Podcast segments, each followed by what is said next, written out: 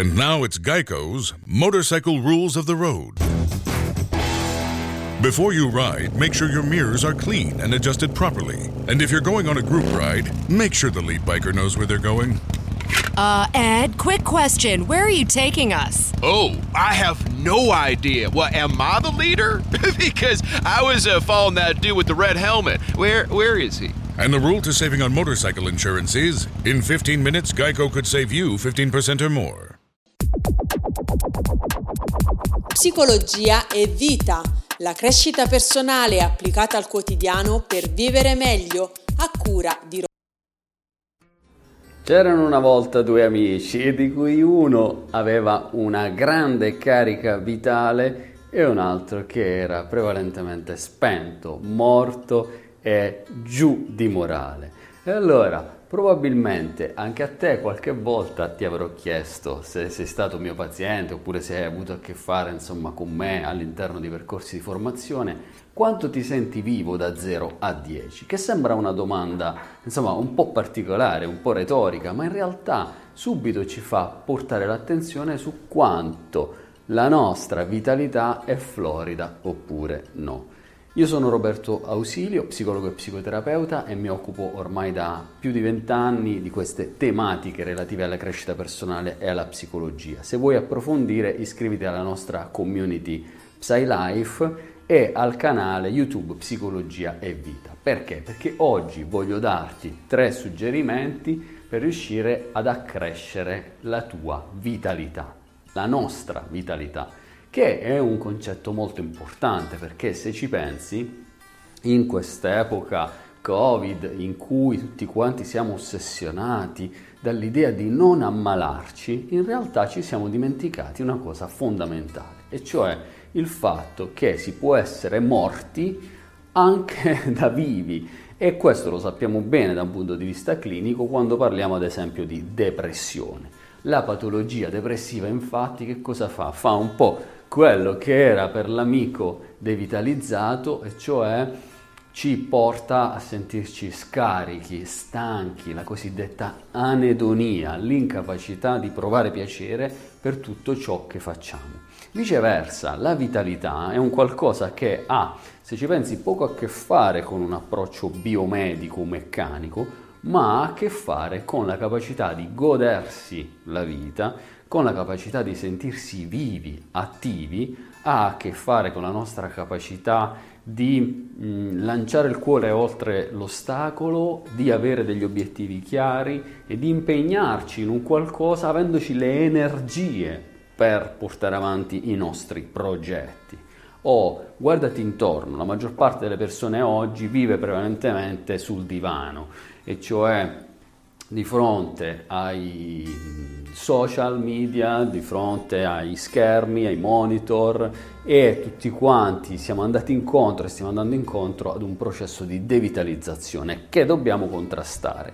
Ma allora, che possiamo fare per contrastare questo processo di devitalizzazione? Perché inevitabilmente se non facciamo qualcosa noi, la depressione si impossesserà purtroppo delle nostre menti, dei nostri corpi e questa ondata depressiva generale, sociale si abbatterà se non già si è abbattuta anche su di noi. Quindi oggi i miei suggerimenti sono questi tre, ma ce ne sono tanti altri e tu sai che il mio impegno è continuo e costante per darti sempre grande valore. è accaduto il mio foglio. Allora, Primo suggerimento che voglio darti è di avere una vision e degli obiettivi chiari. Perché? Perché se hai un perché troverai anche il come, cioè esperienza comune. Le più grandi imprese nella storia sono state fatte da persone che credevano profondamente in quello che stavano facendo. Pensa ad esempio Nelson Mandela, ok?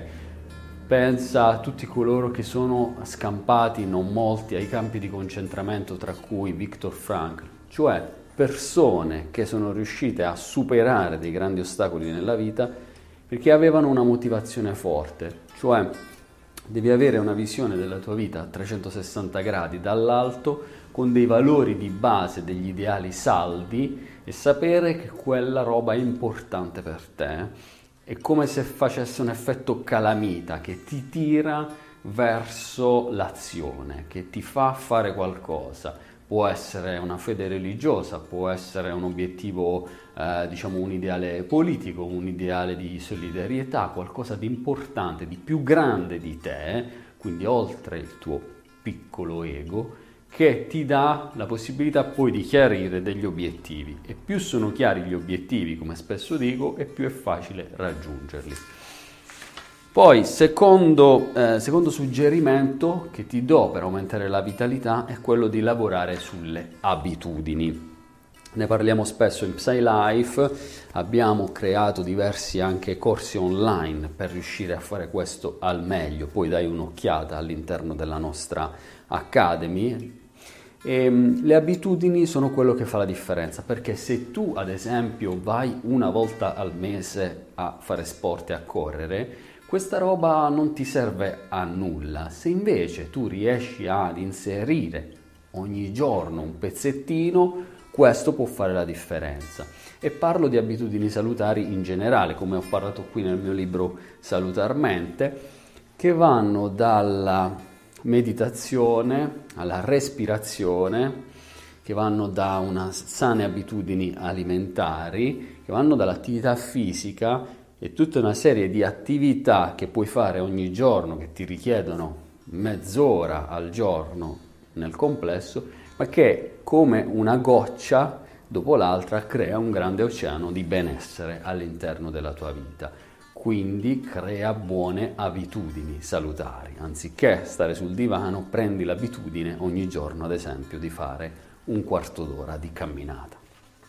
Terzo punto, poi ditemi voi e aggiungete gli altri qui nei commenti, gli altri suggerimenti. Terzo punto è la gestione dello stress, che oggi più che mai è fondamentale perché siamo in un mare di stress negativo che deriva a 360 gradi da varie forme intorno a noi, dai, da, dall'informazione, il lavoro precario, le famiglie che si sono sfaldate, tutta una serie di aspetti, dobbiamo imparare a gestire lo stress. Per far questo ho ideato il metodo Green Stress che ti accompagna a trasformare il tuo stress da stress negativo, cioè red stress, a stress positivo, Green Stress che comprende anche quindi l'utilizzo di tecniche di rilassamento, respirazione, bioenergetica ehm, e tutto quanto integrato all'interno anche di un contatto con la natura,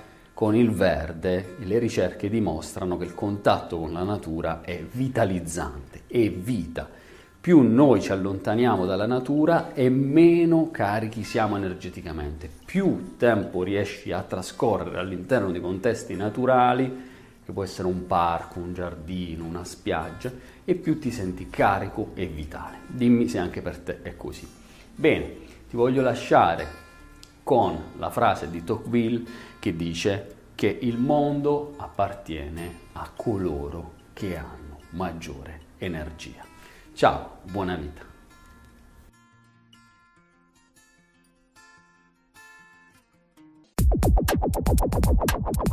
Psicologia e vita, la crescita personale applicata al quotidiano per vivere meglio, a cura di Roberto Ausilio.